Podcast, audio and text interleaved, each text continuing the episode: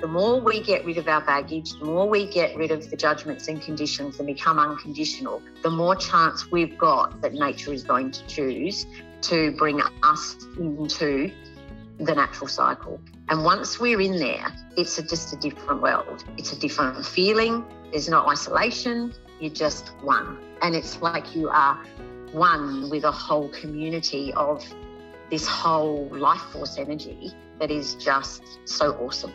The Biological Farming Roundtable podcast helps farmers explore innovative, low input, regenerative, and profitable farming systems. The Biological Farming Roundtable is sponsored by Nutrisoil, an award winning biological liquid fertiliser made from a big worm farm. Nutrisoil's purpose is to empower farmers to produce life enriching food. It is wonderful to have the opportunity to chat with Jane today. Jane first started her journey in regenerative agriculture with her father, who was running a piggery many moons ago. Jane and her father developed a business which helped farmers identify gaps in animal nutritional needs by observing preferential feeding. Life changed direction after her father passed away. Jane followed her heart, and her journey has led her to the South Australian coastline, where she now helps people unlock blockages which prevents them from achieving their full potential in the regenerative farming space.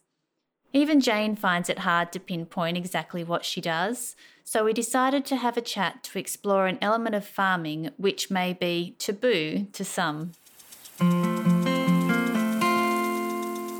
Jane, I really wanted to just uh, have the conversation with you about where you sit in helping people in regenerative agriculture. I know that you work with a lot of regenerative agriculture farmers and you work differently with every single farmer. So it's not something that we can generally explain. But I thought, why don't we just have a chat and some things will come out that might just hit home for someone and um, get them through that next level that they're kind of wanting to peep over. I think sometimes we're in our little box and we're looking over the edge and we don't quite know how to climb over that edge. And I think sometimes that that's probably very, um, you help people do that. Um, would you think that that's similar to what you do? Yes. Yeah, it is. It's sort of like trying to, I guess there's so many different um, I'm struggling to get words out at the moment, but that's okay. It's quite challenging, I guess, for many people. We're in challenging times. We're in times where, you know, what used to be maybe isn't anymore. And we're sort of opening up to something that is maybe um, very foreign. The way I understand it is probably more going from an artificial understanding to a natural understanding. And yeah, because of that, it's yeah, that's where probably when I'm communicating sort of one on one with someone, I'm really just sort of tuning into that environment and that person. And it sort of then, when I start to sort of talk in that way, it makes it easier to have a conversation rather than sort of being really bored and trying to sort of capture, you know, that broadness and trying to hone that into something where it becomes more focused. Um, yeah, I don't know if that's making sense what I'm trying to say. I'm just sort of trying to, yeah, reel it in. But it's going from artificial to natural. There, there is going to be a transition, and it's not something you can just go from one scenario to another, um, just turning everything off. My probably why I do work with the people is because I feel the greatest part of it is is getting the people to understand what it is that they're trying to um, maybe let go of and open up to. I think you working with the people helps them to change their farming system, but it's often not the farming side that you're always talking about. How do you start working with someone? When I start, it's just a, it's initially it's just a bit of a general discussion, just to see what it is that the person is sort of looking to achieve. Um, you know where they've been, where they're wanting to get to, maybe why. And then from there, I do need to get permission.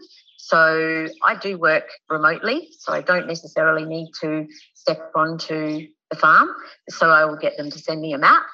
And from that map, I then have an area that I can work within. And from there, I just get guided to wherever it is I need to start, and then away we go. I never know what's going to come out. Does someone always have a map or do they draw it? Um, usually they can go onto Google Maps, and I think that's where I'm not very tech savvy, but um, sometimes I get maps like that. Most people do, and sometimes they don't, but if they don't, we just work around that. But most people so far have had maps. So when people call you, what are they searching for? Why do you think they make that phone call? I feel that they have an inner knowing in themselves that there's something better, um, but they struggling with that and then knowing how to work with that and transition to where it is that I believe they know they need to be. You know, we're living in a world where I guess there's certain maybe visuals um, and expectations, and that can make it very hard for people to sort of just go, well, hang on a minute, why am I getting this? Why am I picking up on this? What is making me feel like this? And it's about working through that sometimes first before they can actually take that step into where they need to head to. Is it a little bit like we've told ourselves a story and those stories have built up in our youth? Like I could I liken it even to the beginning of um, timeline therapy? Yes, because we've been I mean, everyone's different, and whatever people believe, people believe. I, I, don't, you know, it's but it's like people are being made to believe something that's not really who they are. You know, I'll, I'll liken it to. You've probably heard me say, Nicola, how I say judgments and conditions. We have these judgments and conditions that are put on us. You know, we have expectations. We're supposed to sort of um, behave in certain ways, or, you know, this is the way that we've grown up, this is what we're supposed to believe in. But sometimes that doesn't quite sit with each individual. And it's a matter of really being able to lift some of those things off and, and actually get to the core of well what is it that is at that person's core and and then work with that um, rather than a bit like peeling an onion um, taking those layers off so i guess we can say the authentic self um, and then the authentic self being the one that is actually driving the move that's going forward. It's kind of like wiping the slate clean, isn't it? So, as a baby, we come out and we don't have these judgments and we don't have these conditions, but they have been put onto us, and and you're helping that person sort of rebirth themselves without being too, uh, yeah, like um, in a in a roundabout way. Yeah, it's just taking some of those layers off. And I don't take them off. I'm just helping the person I'm working with, helping them to understand what it is that they need to know so that they can set themselves free.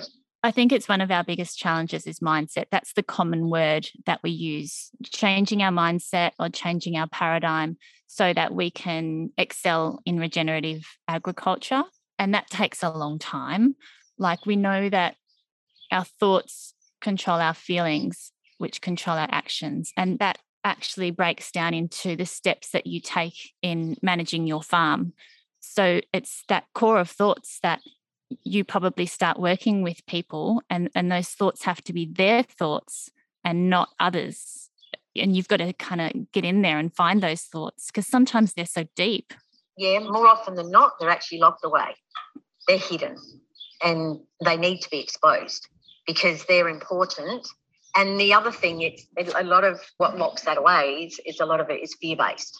And then it's fear of being able to take that step forward. As much as somebody might want to, it's like, I really want to do this, but I just can't do this. Um, you know, and then already they've created that. Well, they can't do this, so they can't do it. So once that you get to that core, then there's like a, I don't know, a desire.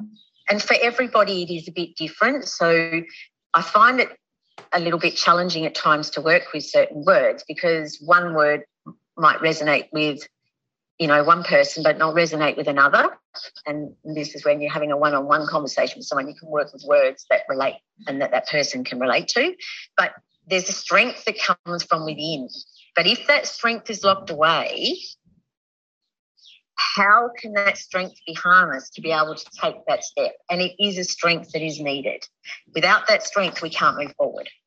Going back to how we find that strength. You talked about fear being a common thing, and and I can think, okay, well, fear of failure, fear of um, uh, being profitable, fear of not being able to provide for your family, but there's also um, there's a respect that we don't want to change drastically what our parents have taught us because they've molded us and and if we love ourselves then we we love all of that. We love how we've been put together with all of our experiences. We love our past and our culture because without that we'd feel pretty bare and we wouldn't feel very deep.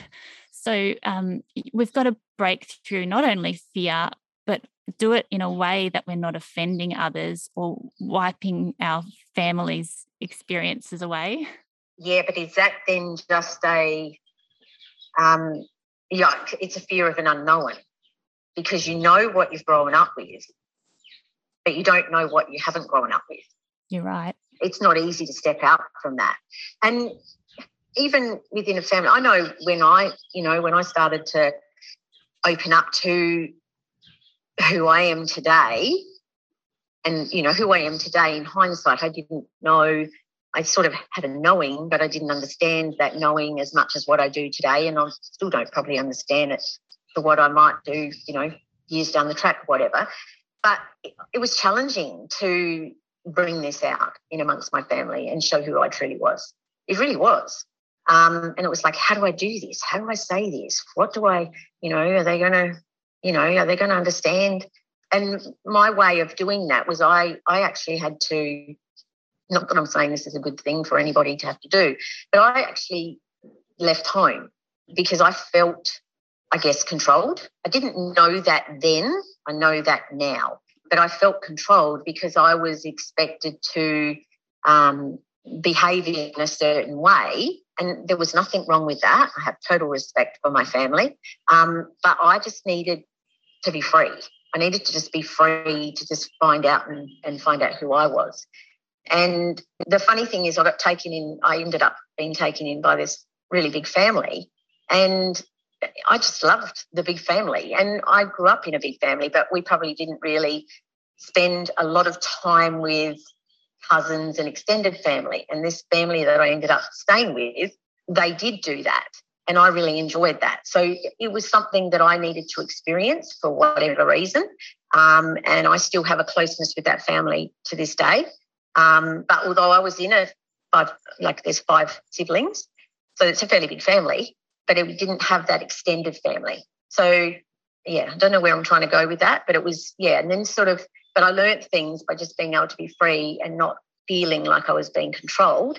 And from that, yeah, my journey sort of, I guess, began to where I ended up um, and where I've come to today. So I've been able to look at things from different perspectives. And it's way more than that. There's no way I'd be able to speak about all that in depth today because, you know, there would be heaps to to talk about all that. No, I I understand. Um, I think of friends who I have who I, I love and respect and I love to be around them and be in their family because it's a different culture to mine. And I love my family, but it's my culture. Um, and I keep taking away parts of that every time that I spend time with them. But I still feel, whilst I, I go, oh, I wish that I was as expressive as that. I wish that I could let my barriers down or my um, potential to be higher to let go of um, controlling things as much as they can. But each time I go away and I learn something from them. So it what you're saying is that you were able to experience another way. So it's really good because I think we're just sort of like bantering off one another at the moment because what I get from that is I probably grew up in an environment where maybe, and I'm just saying this now, I didn't know that until just now. Um, you know, it was very in your head sort of thing. Yeah. Um, whereas the family that I felt connected to was just very heartfelt. You know, they just, it was just all heart. And it was just, yeah, everybody was sort of one with one another and it wasn't all yeah so and it's funny because that's where i've ended up being today is it is about getting out of your head and getting into your heart um, you know when i start to talk like this it feels more natural to talk like this sort of coming into this conversation it's like okay how do i bring myself in to you know what we're sort of I guess, working out we're going to be talking about today. But it is uh, the biggest part of what I do when I'm um, working with people is is helping them. How do we get out of our head and get into our heart? Let go of all the the information that we may have acquired. It's not to say that that information isn't um, worth anything or you know it's, it's not being valued, but how much of it do we need? How much of it don't we need to be able to move forward? Um, and and it does it does block us. It stops us. Whereas when we just sort of just be be in our heart, it's just different. We start to look at the world from a different perspective. You know, you, you go negative, positive. I know that, you know, and probably most people would relate to this at the moment. There's, you know, what's outside of you. There's a lot of negativity. Um, there's not a lot of positivity, but we we choose that too. We can choose to buy into the negativity or we can go, well, you know, okay, that's there, that's fine, just push that aside. And we can just focus in on the positivity and use that as, you know, a way to move forward. Um, there's so many different aspects, there's so many different areas and, and, and so many different ways that we can look at things. Um, and again, should we be looking outside of ourselves? No. Uh, do we need to start looking in ourselves? Yes. What is it that, you know, we um, if there's something in our life that we're disliking, well, we need to change it. What do we need to change about ourselves so that we're not attracting that? Um, it's it's up to us at the end of the day. We're the masters of whatever we have created in our life. So we are the masters to change that, and we can create in our life whatever it is that we choose. It's not necessarily about what's going on outside of us and then we start to look at things and we can start to go deeper.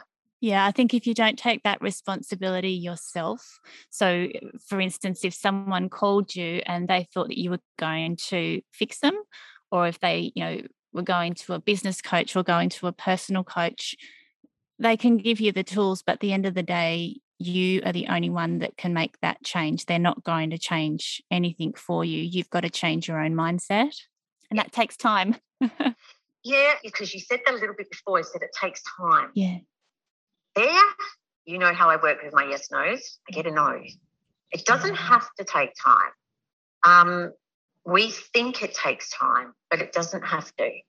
So there are ways of navigating that differently so that we can get to where we need to get to quicker. Tell us. don't know. I don't know what the answer is, but it's, I guess it is taking that responsibility. When somebody really is ready, when they're really ready and they feel that this is, you know, this is what what is, you know, it's like a missing link or it's a piece of the puzzle that is needed or whatever, they're ready. And you can go from, you know, A to B as quickly as you choose. It's the understanding that probably like I need to know why. Um, I don't need to know everything, but I need to know why I am being asked to do something and what is the reason that I'm doing that. So when some information can come through that can answer that why, or you know, just give um, answer that makes sense to that person, then you can just let go and move forward.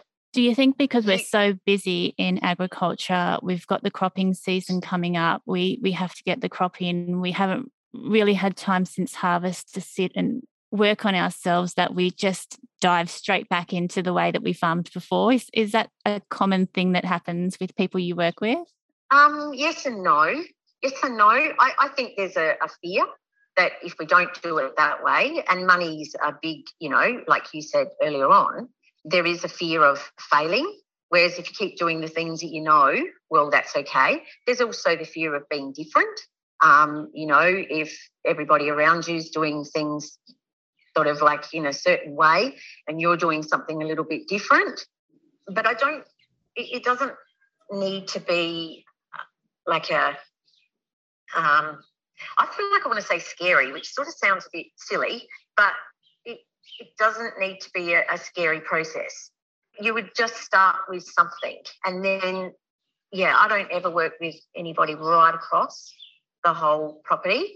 I'm normally guided to a certain area and there'll be something and it was like you know how did you work that out? You know there'll be something it'll be either the worst paddock on the farm or it'll be that there's always been a problem with that paddock or that area or, or whatever and it's a matter then of just working through that well, what is going on here and at the end of the day you know i'm helping people to work with nature work with a natural environment.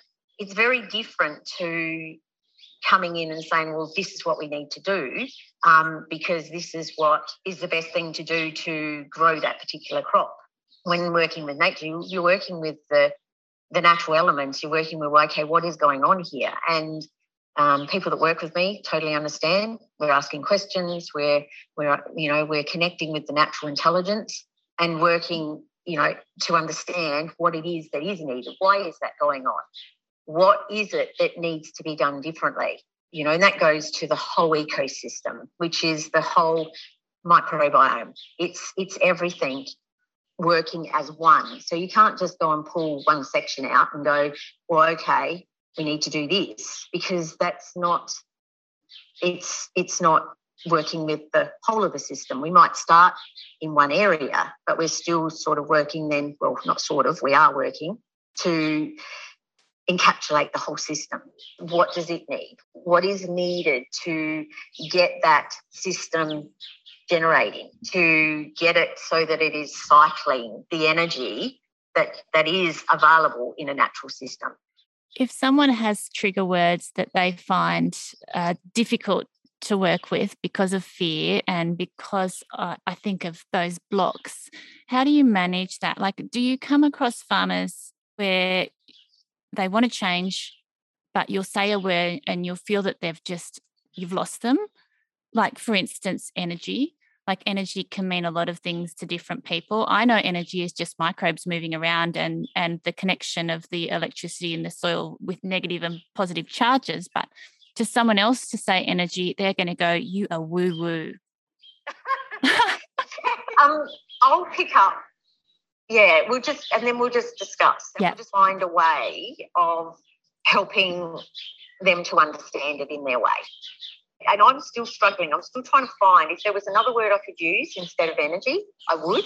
Um, but I still, it, to me, it's still about the um, you know, you can look at it as solar energy that comes in through the plants, and then the plants, you know, whatever. There's the cyanobacter; they can harness the solar energy. We're still talking about an energy in that sense, and that energy is being brought in to the natural environment, and then it's a matter of having all the bits and pieces working as one to cycle that energy around and through the system. So to me, it's still energy. Um, but in an artificial environment, that energy doesn't cycle. Um, that's my understanding. But in a natural environment, when everything is starting to work, then the energy can be harnessed and it can actually cycle. So it becomes a self sufficient system. It does take a little bit of time. That's not going to happen in five seconds. But that's what working with nature is all about. As soon as we go and interfere with that, then we will cause a blockage and that'll block that energy from flowing. So mm. that's probably my way of explaining why I tend to say the word energy. Um, to me, it's not woo woo because it really is just exactly like a plant does, harnessing the energy from the sun, but being able to hold that energy in the system. I absolutely love the word energy. I just wanted to get out there in case there was someone that was this thing that had a trigger that go, okay, this isn't for me. Um, again, I think of energy, yes, in the soil, absolutely like I described, but if you have someone who is beaming and they're smiling and they're putting great energy out there, it travels across the room. But if you have someone who's really cranky about something and their energy is inward, it doesn't travel far. And I think even with what we eat, gives us a different energy that we can then put out to the world. So I'm very, um, I love energy. And I just wanted to help people understand how you work with it. Yes. And then the other word we could use there, you could bring vibration in too, because when you mention, you know, somebody radiating energy, they are usually, well, they would, their vibration would be very high or would be higher.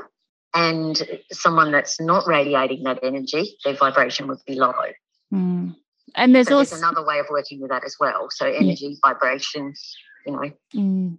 And I, I don't want to limit that energy or vibration that's high just to outgoing people. You know, like I've got a husband and he's very quiet and calm, but his energy is still that high vibration energy. Yes. Yeah. Because that's yeah, it's it's just coming from a different because it's coming from a heart space rather than a head space. So yeah, you're exactly right because it's not something that has to be exuded from somebody, but it's still um, and this is where probably we, have got, um, I guess, oh, and I guess you can actually have an artificial energy and a natural energy. So there would be differences between that. And, and the natural energy may be a more uh, subtle energy, um, not so out there. So, you know, we could go to, in this, we could go to like ego. Ego could radiate as energy and it could radiate as high vibration, yet it's can also be very blocking and very detrimental because it can actually be one um, aspect that can actually stop somebody from actually moving forward because the ego basically controls their movements and stops them from just being who they truly are.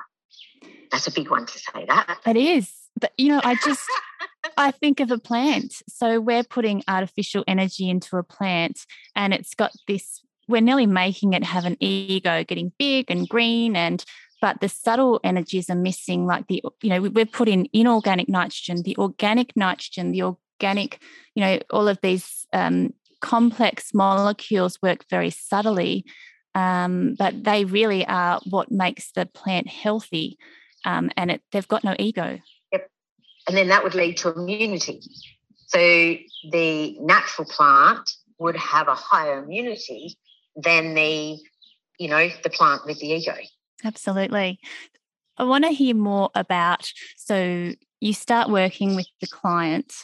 Is there been anyone who has just gone, I've got it straight away? Uh, Not me, of course, because we've worked together. I'm, I'm probably more. I want to say yes. Um, there is because there's people that are right there, and it's like there's just that wow, somebody gets me. Somebody actually gets that I'm ready. And I reckon it's because they can just let go and just be themselves where they haven't felt they could do that before. And they do just get it. They do. It's probably rare, but there are definitely people that are just ready to the point yep. that they really want to change everything straight away. And it's like, whoa, hang on a minute. But yeah, definitely. I can think of a couple from you asking that question. I know it's not nice to say names, uh, but I think the early adopters. So these are the people who love to be different. They love to find new things. They don't care what anyone else thinks. They're probably people that could harness this pretty quickly. But then I see people who I think got it straight away, but they still stay very quiet because they don't want judgment from others. Yes, and that's because they then need to prove it to themselves. So I totally get that. Yeah. Um, because they can they can just be, they can do what they need to do. And why do people need to go and boast about what they're doing anyway? I think the better side of it is just to quietly work away at what you, you know, at what is known um, but maybe not completely understood, but there's, there's an inner knowing, and then just allow it to start to unfold. And you know people need to see to believe so when it's just given that opportunity to you know when you're working with a parcel of earth and just you know working on that that area and then you know you get people that drop in or drive by and they go wow what are you doing there? What's going on I think there's more in that than actually boasting and saying, oh, I'm doing this, and I'm doing this, and doing this. And it's almost like you're setting yourself up for failure. Whereas the other way, it's like it's coming from a whole different space um, because it sort of gives more, I don't know, gratification or something. It's like, oh wow. So there is something going on there. There is something in in what is happening here because people are able to actually see it. Well, it goes back to being your authentic self. And being your authentic self, you just work within what you believe and you don't need that, yeah, the external um, approval of others. But then there's, we've got activists and I think of Zach Bush, and he's out there and he's flying the flag uh, for regenerative agriculture, and he has made big mind shifts in people. So there's definitely people that we need spokespeople, but we also need these farmers to be successful themselves so that they can then show that to others. Yes, and I think once they get through that and they can see um, the benefits in in what is actually showing through visually, then they actually feel within themselves that it's it, they're quite happy to speak up, and they're quite happy to um, you know open up to the rest of the world. It's not easy to explain though. Like it's not easy to explain what it is that, and I, I, do believe the words are starting to come, but explain what's actually going on when you're working with a natural living system and some of the things that to get that system to actually start functioning some of the things that need to be lifted off or understood to be pushed away so that it can actually do that. Um, yeah, it's not easy to explain that. So sometimes that can be like, well, okay, how am I going to explain this? And, and most people want answers. Like a lot of people want to know what it is you need to do for for everything to start to work. Where it's not the same, it's not a form, it's not a set formula. There's not a set recipe. It's that situation, that's what needed to be done. And another situation, it might be different. So I think that's why it's a little bit difficult for people to just come out and go, well, this is what I'm doing here and blah, blah, blah, and I did this and I did that. It may not be understood by somebody else. Like saying the word energy, what we said before, some people get it, some people don't. Well, some of the work that needs to be done, some people will get it, some people don't. It's only the people in that environment that need to get it. And people in another environment will will understand it in a different way. I wish I could edit my little dog out barking, but I, I can't get to her because I have to stay near the microphone. Doesn't matter. Doesn't matter. I think we're working with nature. So we're going to have really good seasons and we're going to have really challenging seasons. We're going to have time where we're not as comfortable with the ground cover as what we would like to be. Um, we're dealing with animals where we have to make sure their welfare is looked after. And we're dealing with family businesses, which don't always think the same. So there is no right recipe that one farm can follow. No, there isn't. And there's no set recipe in nature because it's always changing. We just look at what we're dealing with at the moment. Would you really have thought five years ago that we would be getting permits to go from state to state, that vaccination would be a question whether we could move around or not, wearing masks in shops, um, roadblocks I, I, sometimes I think I'm in a science fiction movie at the moment. It's a bit like that, isn't it?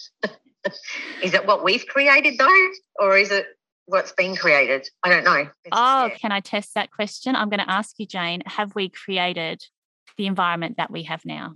Yes. And can we turn that around? Yes. So, what are we going to do? tell us some real life examples. Can you tell us some of the clients that you work with and what they've changed? Probably the biggest one, and you know, I'm, I don't want to be talking and saying that, you know, people should be doing this or people should be doing that. People will do whatever they feel is right for them.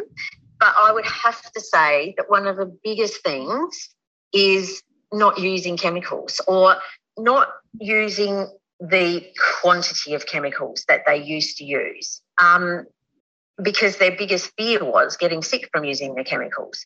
So that that would definitely have to be one of the biggest.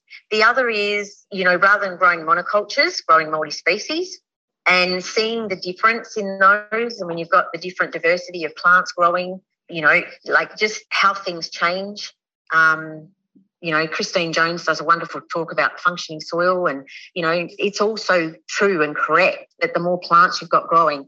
The other thing is starting to actually love what people call weeds, you know, which I will call indicator plants because they're just indicating that there is that that soil is needing something or that plant is needing to grow in that spot to do something, which is just part of a natural system that is trying to heal itself. Um, yeah, just just looking at the way it changes, like to grow a, a multi-species where the, the crop is not uniform and and it's, you know, what what a lot of farmers will say, oh, it looks messy because it's not all neat and and you know straight across the top and raised so high and whatever. It's yeah, and just getting used to it. And then turning around and saying, I really like the look of that. It just looks so natural, it just looks yeah, it just looks so good. Um, those sorts of things. And then it's the change that they go through in themselves. Um, that's the bit that I really resonate with is how much the individuals change as people. Yeah, I just see them starting to shine. They just, I don't know, they grow, they have a, a different way of looking at the whole environment, looking at the world, possibly even. I can't speak for other people, and I never will, but they're just the things that um, that resonate with me, and just I guess a lot of those judgments and conditions lifting off, which are just learnt behaviours. That's all they are, and just realising that they're learnt behaviours, and and that you don't need to continue to work with them.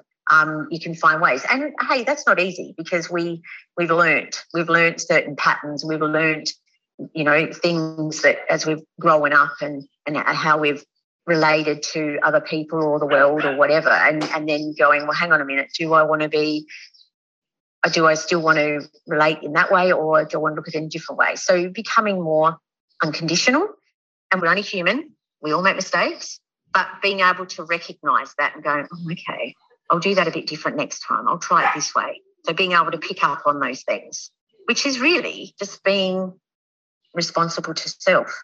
I think sometimes I have a barrier where I say um, I'm busy and I, I use busyness as an excuse because I know when I can sit back and do my meditations and make sure I'm eating healthier, I've got the time to organize all of that um, and to really not be going one job after the other after the other.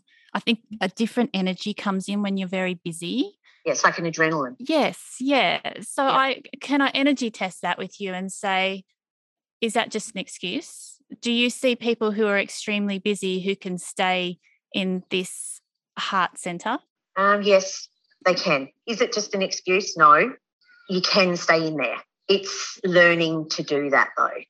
It's it's like you can feel it that you're just working from your heart center instead of sitting in your head all the time. You literally need to empty your head out and you need to get rid of all that clutter. And do you think that's where meditation comes in? Like, do you recommend that to people? Well, everyone's different because I'm not really, um, I'm probably not really a big one in meditation. No, I didn't um, think you were. But other people are. And yeah, it's whatever works for each individual. I just, if I just go off and just be out in, you know, I just go off for a walk go out into the paddock, whatever, just out be out in nature. That's enough for me. But other people, they do need to quieten their minds. So we're all we've all been put together a bit differently. And as a result, it's up, you know, each individual finds a way that they can do that. And we do need to, we we need to change the way we do need time out. We need time out for ourselves. But my time out might not be the same as what your time out is because I might I might be busy doing something, but I might love what I do. And so to me, that's I'm out. I see that. I see that in people. Yeah. I think it's when people are doing something that they don't really enjoy doing. Like if you don't love what you're doing, then you're in the wrong place to start with. Yeah, I don't like cleaning my house. so you should pay someone to clean your house. I do. right, because you you um, you know, because you, there are other things that you love doing. And if you're doing those things, then you're better off, yeah, you're better off doing that. And there'll be somebody that actually will love cleaning and they'll be grateful that they can get to clean your house.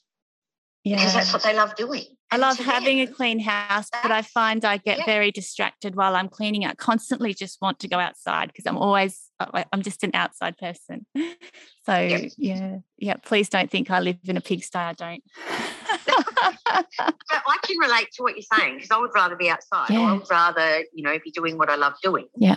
And yeah, so and yet there's other people that love cleaning. That's their thing. Oh yeah. Um, my mum is a classic. Yeah, we've She's talked about her. Yep. She loves it. She loves it. My so mother-in-law the to same. her, she'd probably rather cleaning than I mean, does don't get me wrong, she loves being outside too. Yep, yep. But she loves cleaning. And to her, that somebody else might look at it and say, Oh, you're a tonic, or you know, you're always cleaning. She loves it. Yeah. So to her, I would to my mum, I would say that that isn't seen as something that is, you know, taking time out of her day because it's something that she just loves. Yeah, so she's find doing what it from you her love. heart. She's not doing it from her head. That's what it is. So to go into Yeah. your heart, make sure you're doing what you love. Yep. Mm, that's that's a good point. We've reversed this conversation a little bit, Jane. How did you get to be doing what you're doing now? Where did you come into this? Well, I've I've always been involved. Like my family has all been tied in with agriculture, and I I started like my dad started off with intensive piggeries, and from that, and I sort of was a little bit sort of working in that for a, a bit of time. Um, it wasn't sort of something that I probably felt. Um, I, I didn't probably enjoy that. I didn't know that. I was only young, but it wasn't. I used to think, why are these pigs in these intensive sheds? And then when um, that sort of changed and we went into, um, I don't know, my dad was a bit of an entrepreneur. Um, he's not with us anymore, but he came up with a, a, concept of the animals picking and choosing what they needed through a range of vitamin mineral supplements. And uh, we called them feed value indicators. And he basically asked me right from where go, do you want to help me do this? Um, you run the office, you know, you do all that sort of stuff. I'll get the product out there. And we just started off in this little shearing shed and and it all sort of just started to grow bit by bit and uh, grew into a very successful business. And my dad ended up having a heart attack, and he used to deal with all the technical side of the business, and he couldn't do that anymore. So I was doing pretty much all the rest, and I needed to step into those shoes for a bit, and I did. And when I started doing that, what the farmers would actually do was report how much the animals, like a mob of animals, were taking of the particular products. They'd report that through. The girls in the office would enter that into a computer, which we had a program made up, and then that would come through to the technical side. And based on the way that they selected the products, um, we would write back. Back in those days, it was email um, write back by email what it is that needed to be changed on farm so the products could be custom blended to provide more accurately what was missing in the animal's diet from what was being selected from the the, the grasses available. Um, mostly it was grass fed, but there was you know some grain feeding and whatever. And I started doing that, and I was like, oh, okay. So I just type away, yeah, do this, you need to do this, do this. And I'm thinking, how do I know this? Anyway, I sort of connected with a few of the the farmers and started to sort of I guess pick up on things. And and then they would still tell me how do you you know you, you're picking up on things. We're seeing some really good things changing and and whatever. And and and then like you know, I'm sort of trying to cut it a bit short but trying to say enough that it makes sense. Um, and in that there was always visuals as well. So we used to monitor what the the feces of the animals were like. Um, that was a visual indicator for the the farmers, which would get reported as well. But I just, I don't know, something just kept coming through to me, and it was as we worked through. Oh, yeah, what happened is I ended up. Um, I couldn't just do that from just sitting there without actually having a practical understanding.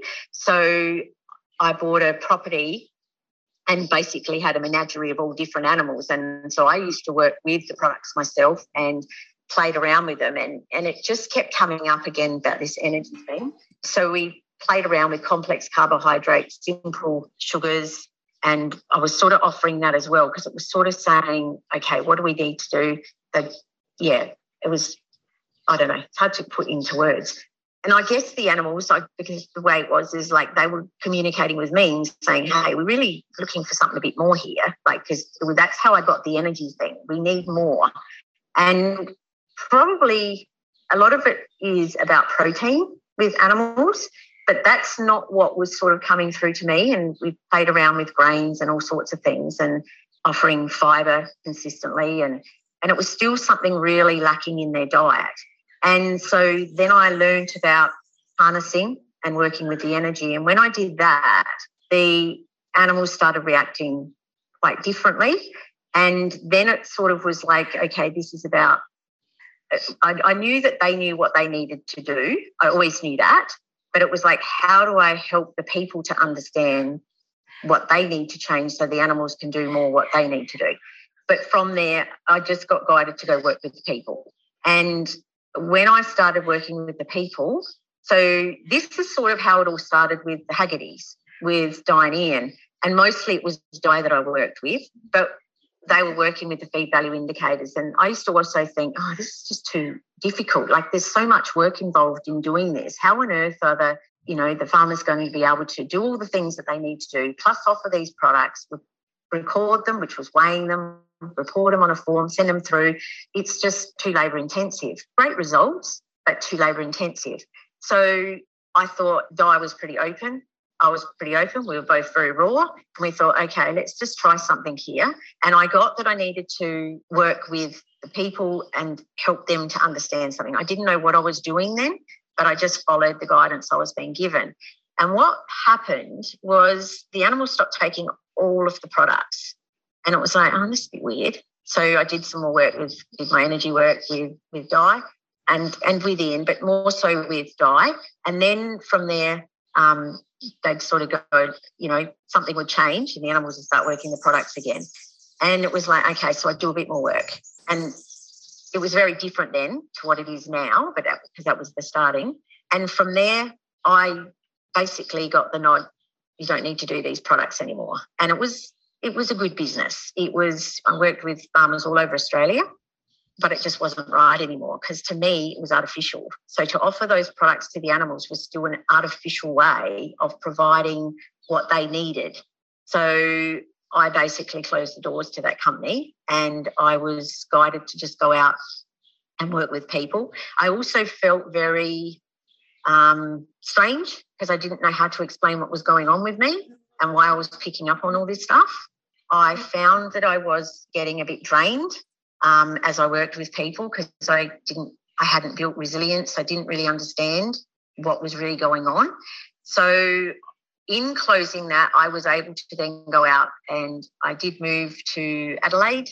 So, I was living in a city environment and I just worked in a retail shop. And with that, I was able to start to build resilience to turn off what it was that I had opened up within me and yeah, because I need to turn it off. It was just too much. I was picking up on everything, and it was I'm not driving me mad, but probably a little bit driving me mad. Was it painful? From pardon? Was it painful? It wasn't painful. It was draining. Yeah. It was just draining, and I just walk past people, and I just pick up on stuff, and it was like, what on earth is this? And it was like, you need to go tell that person this or whatever, and it's like, I can't do that. Um, but then every now and again, it would feel like I did need to say something. So odd, odd times I would, especially when I was working in the retail shop. I had put my walls up, and every now and again, somebody would walk in, and I go, "Oh, I can just feel this," and it'd make me cry. Um, it would just be overwhelming. A couple of times I'd go to these people, and you know, I just say, "Well, I'm picking up on this. I don't know why I need to say this, but blah blah blah," and um, yeah, it was amazing what would happen because it just changed those people's lives. And that then gave me confidence again to, and all through this, I'd still kept connection with um, Diane. That was still something was just going on in the background because it, it just was. It was so new and raw, but it wasn't something that we probably could speak about because we didn't understand it ourselves. And yeah, and then from there, I don't know, I've, I've learned to build resilience. And then when I moved from Adelaide to where I am now on the Yorke Peninsula, basically the day I arrived back here, um, the day we arrived here, I received a phone call from an old client from 12 years previous. And they basically said that they wanted to come and see me. And I'm thinking, oh, that's a bit weird. Why? Um, and I did also put it out there. I don't know what I'm doing when I'm moving there. Whatever I'm supposed to do, bring it to me. And um, yeah, so they ended up coming over visiting me, and what they needed to let me know, which is probably what I needed to hear, and it can probably make me feel a bit. I'll do one of those things. Um, yeah, there was a paddock that I worked on, and they said that they needed to just explain to me because I didn't know how to. At the end of closing business, I tried to work energetically and charge a fee for that, but I didn't feel comfortable doing it. And yeah, people just thought I'd gone probably a bit strange because I couldn't explain it. So, but with this particular paddock, I did this work, and I can remember the name of the paddock and even could remember the name of the paddock when the, the people came to see me.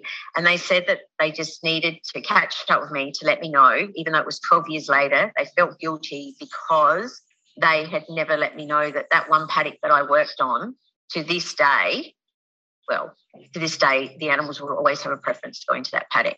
So I guess it helped me to understand, well, there was something in what I was doing. There's something in the knowing that I had so I needed to open back up to it again. And yeah, and then just see if I could do this with with other people, um, not just working with Diane. And yeah, and that's basically what I've been doing the last four years. And it's just been amazing what has happened. It's something that I don't put anything out there, it's just word of mouth. And the people that I've met, and now that I actually can, you know, there's anyone in South Australia, I've actually been able to go on to their farm. Um, I do do a farm visit, and it's just been awesome. And it's amazing the changes that are taking place. Absolutely amazing. I'm amazing myself. Yeah. Uh, you've amazed us at Nutrisoil. Like you work with the team at Nutrisoil, you work with the Nutrisoil family, uh, you work with our worms, our beloved worms, and we have we have climbed stairs we did not think we were going to climb. And I speak to other people who work with you and you have different different conversations, I think, and and there's a understanding that we can talk deeper and we can expand further. I think it gives permission. So I heard Nicole Masters on a podcast the other day say that she was out in the field. It was a podcast with John Kempf, and she was out in the field and she could hear something coming behind her. And she just stopped and listened. And she says this story much better than I can. But bison came over the hills um, from ancient times. And she said, when they, I'm getting tingles now, so it's just flooded me. Yeah. And then when, uh, when they passed her, she felt, she felt the wind of them passing her. And then she heard a voice that said, uh, thank you. I know, I know. Thank you. Thank you for being here. And I just felt like that that took me another level to hear Nicole say that. And, and I let her know and she was very thankful.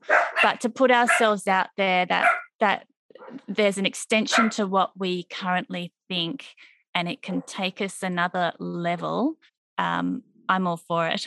yeah, like in the in our physical world that we live in, we are so disconnected. Yeah. We are so disconnected from what really what the true possibilities are. Um yeah, it's it's infinite possibilities. It's it's a new language. It is a new language, and that's why I mean I do struggle. I struggle to put words to all of this. I'm inviting the words to come come through so that we can, you know, so that there is a way of just putting into simple context that more people can understand with it sounding if if, if to some it sounds airy fairy um, because it's not it it is it's the way that nature it is what nature is and instead of us trying to control we need to just um, well the other thing is, I will say that now, is like civilization is pretty disconnected from nature. So, one thing that I actually feel is I feel like I'm one with nature. I feel like that I'm in there, I'm in that cycle, and I am just able to sort of, yeah, just connect, pick up on. It doesn't matter which aspect, whether it's the soil, the plants, whatever, is just read into that and just work through okay, is anything needed? if it is, what is it that's needed? And, and just trying to work with the most natural inputs we can. There is a transition, And it varies. It varies from paddock to paddock, it varies from season to season, but just trying to find some way that we can just, um, that's probably why I work with the people because if the people are disconnected, then my understanding is that nature chooses us. We can't choose nature.